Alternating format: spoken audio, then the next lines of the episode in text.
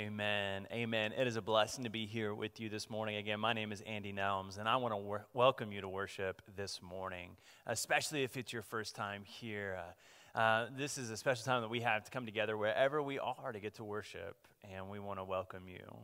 You know, this morning I've been, I've been thinking and praying a lot about, uh, about the word um, this morning, and, and I've been thinking about this idea of being a part of a team you know, being a part of a team is something really important, and, and maybe you experienced that growing up. Maybe you were a part of a sports team, or um, maybe maybe even a part of an ensemble or a band or whatever that was. But even at an early age, we start learning how to cooperate with others.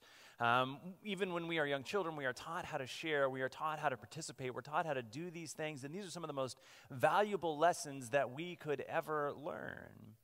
And you know, I think the same is true for our faith as well. I, have realized this, maybe you've learned this as well, that faith is a team sport faith is a team sport. It's something that we do together. It's important to develop ourselves individually. It's important to have our own spiritual disciplines that, that you know, kind of we think just affect us. But, but what we realize is that anything we do ourselves is in participation with the wider whole, that faith is a team sport.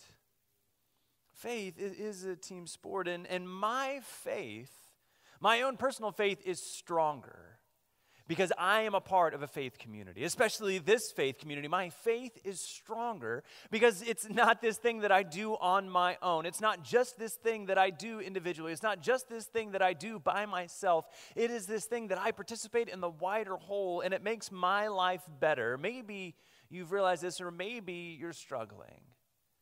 Because maybe you, you've tried to develop your own faith. Maybe you've tried to do this thing and you've tried to do it all on your own. You've tried to pull yourselves up by your bootstraps. You've tried to do these things and you've realized how difficult it truly is, maybe even impossible to do this faith on your own. I, I've realized this, especially we Westerners have this lie that we tell ourselves. I call it this, I call it the I've got it lie right? The I've got it lie. I don't know if you've ever experienced this, but you know, there's this tendency for us to have it together. And so whenever we're carrying these boxes or something and, and, and we're doing carrying this load that we can't possibly bear ourselves for much longer, and we walk by somebody and somebody says, Can I help you? And we utter those words, right?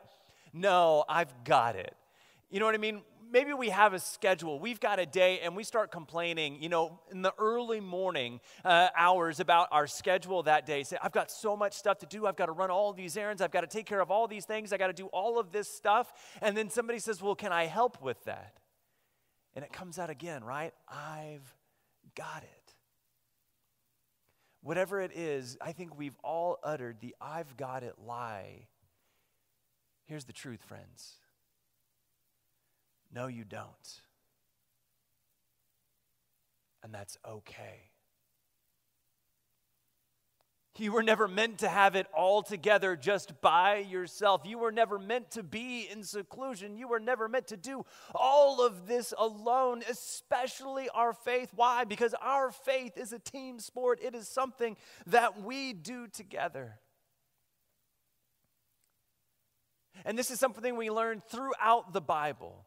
This is something we learn throughout the Bible, and especially in the Gospel of Matthew. Jesus, um, Jesus says these words in the Gospel of Matthew, chapter 9, verse 35. If you have your Bible, I invite you to pull it out. That we read that Matthew says that Jesus went about all the cities and villages, teaching in their synagogues and proclaiming the good news of the kingdom and curing every disease and every sickness.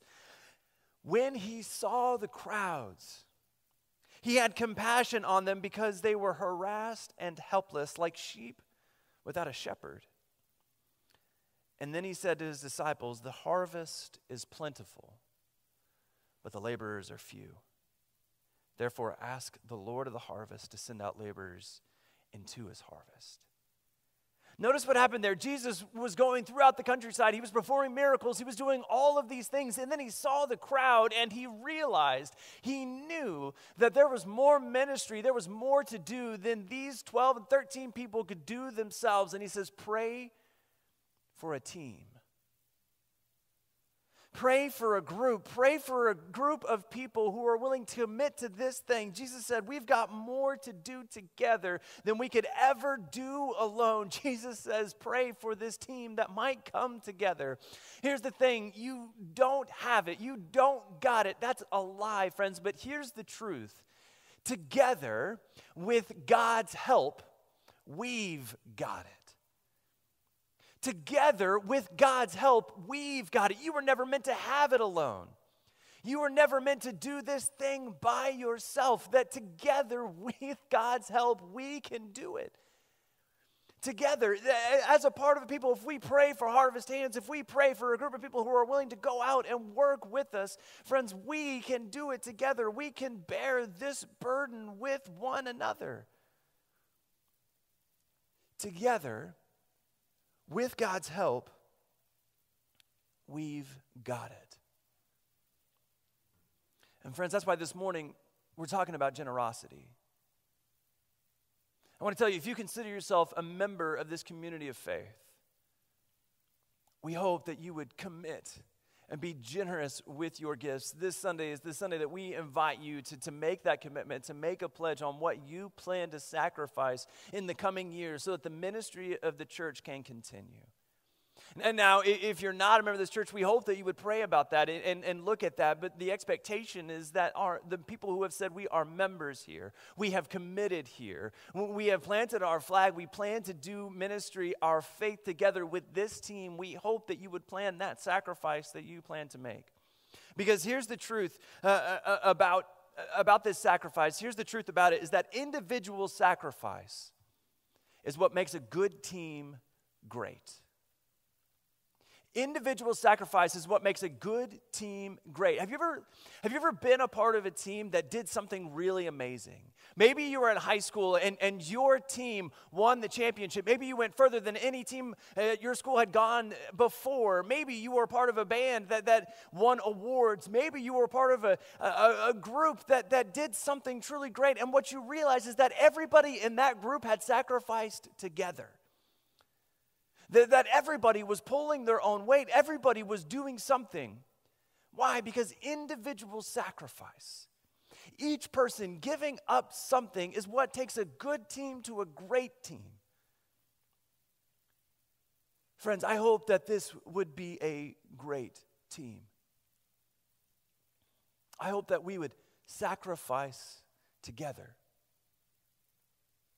so that we can do some truly amazing things in this world.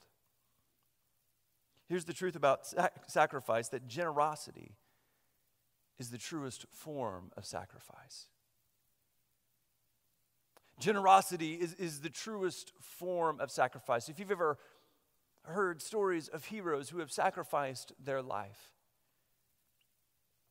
if you've ever heard of parents who, gave up something so that their children might have something, if you've ever heard of friends who, who gave over a thing so that their friend could have something else, friends, that, that core being, that basic piece of that is generosity.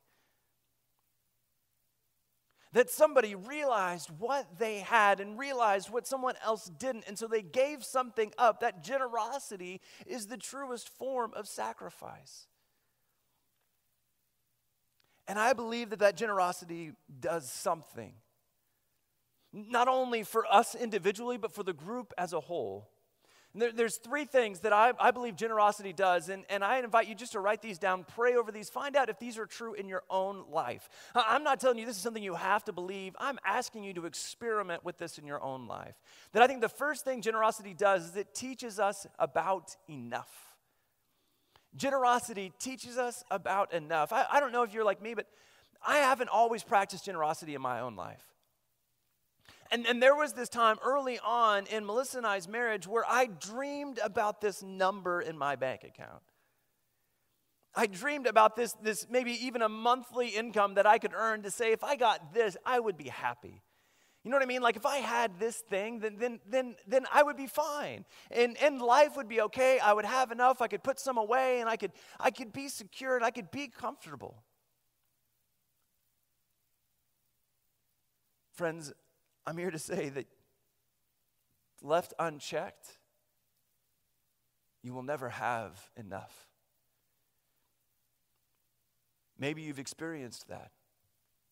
Maybe early on in your marriage or early on in your life, you thought about that number, and then once you achieved that number, you realized how much further you had to go because there were these other expenses, there were these other things that you wanted, that you needed. Friends, I'm happy the fact that generosity in my own life and in my marriage has, has taught us about enough. Friends, left unchecked, you will never have enough because you can't do enough. That only through the power of God, only through generosity, can we truly learn what enough actually means. It's not about having more, but it is about being content with what we have. The only way we can do that, friends, is through generosity is through this practice of spiritual discipline. So, the first thing that, do, that generosity does is it teaches us about enough. The second thing that it does is it allows us to participate in something bigger than ourselves. Generosity allows us to participate in something bigger than ourselves. We learn this early on in the Bible. Throughout the Old Testament, they had this practice they called the tithe. And whenever they gave the tithe, this, this 10% uh, of, of their crop, this 10% of their income went to build the temple. We read this in Malachi 3.10 to bring the full tithe into the t- storehouse so that there may be food in my house. What they were doing in this time is that they were building up the temple. The largest structure, the biggest thing that they had ever seen, they were building it. And it was not something that they could have done on their own. It was not something that one person could have stored up enough and said, okay, now we finally have enough that we can, we can build this structure, we can build this temple, I can do this now on my own, friends. That was something that they could only do together. And we are asking you to do the same thing so that you can do something more than you could ever do on your own.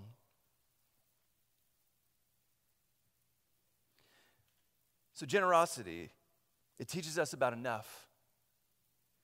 Generosity allows us to participate in something bigger than ourselves.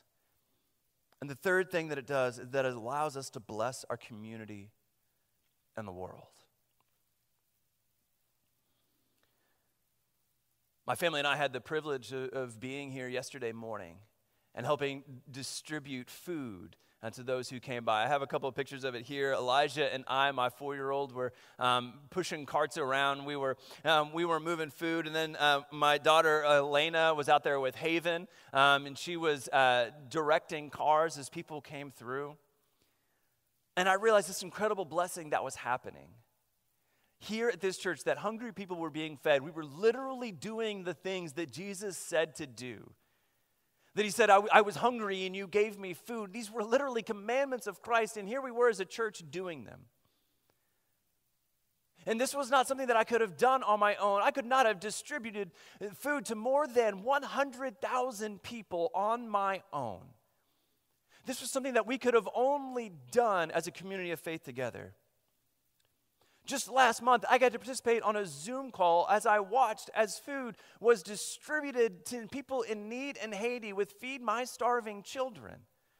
It was an incredible witness as we watched on our computer screens, many of us from Lover's Lane, as we watched this happening in real time as this food was being actively distributed to people who were in need in Haiti. And we are able to have this kind of worship in this way, and we are able to bless people who don't have a community of faith.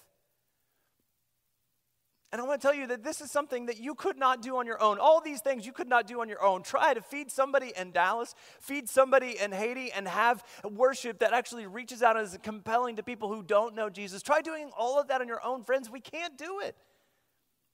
But the only reason we have been able to do all of these things and more is because the generosity of the people who have committed their faith here, who have committed their resources here. Friends, generosity is a powerful tool.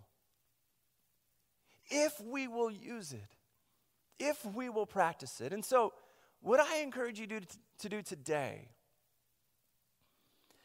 is to pray in, in a little while, just um, in, in just a few minutes, we're going to ask you to make a commitment, and I'm going to invite you to pray now about a percentage of your income. Pray about a percentage of your income that you would sacrifice to the kingdom of God, so that we will learn about enough, so that we will participate in something greater than ourselves, and so that we will bless the community and the world. Friends, I encourage you to start now by praying about that percentage, that thing that you might do. And then this is an experiment. This is something I, am not telling you you have to believe right now. I want you to experiment with it, practice it, and see if it is true in your own life as it is in mine. The biblical principle in, in uh, the, the principle in the Bible about, about generosity is a tithe, giving 10%. And, and I will encourage you to pray about a percentage with the goal of working towards that 10% if you're not already there. And if you are there, I encourage you to continue to pray about that. Consider if God is asking you to, to, to move beyond that. I want to let you know that, that my family and I have practiced tithing now for the last several years, for seven years or more now. And, and this is something that has blessed our community. And I'm going to show you something. I don't, I don't know if this is important for you to know, but I want you to know that my family and I have sat down and budgeted our money. It looks a little bit like this. So that each month we can give a percentage of our income. That every month we receive, I receive a paycheck, and it's a little more than $6,000 each month. And each month, at the beginning of the month, $614 comes out of my paycheck so that it can go to the kingdom of God. Friends, we have sacrificed. And it has been the mo- most incredible blessing in our lives. And I invite you to try it. I invite you to practice. I invite you to pray about it. You know, the reason that we are here today is because somebody sacrificed for you. Somebody sacrificed for you so that we could worship in, in this place, in this way. Somebody sacrificed for you. That in 1946, Tom Shipp and a congregation of people said, This is worth sacrificing for that we will build something. We will start something now that will go on more than 70 years. We will do something here as a community of faith that truly has lasting power in this world. And the only reason, friends, that we are here today is because somebody sacrificed for you. Somebody practiced generosity. Somebody gave up something so that you can have something more. How will you respond? Let us pray. God, I thank you so much that you paid the ultimate sacrifice. That you gave your life so that we could have life and have it in abundance. God, I pray now that as, as we consider this option before us,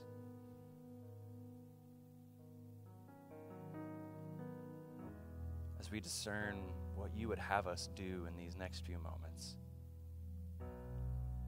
God, that we would just have the courage to try, to practice, and to experience the blessings that are to come. I ask it by the power of the Holy Spirit and in the mighty name of Jesus Christ.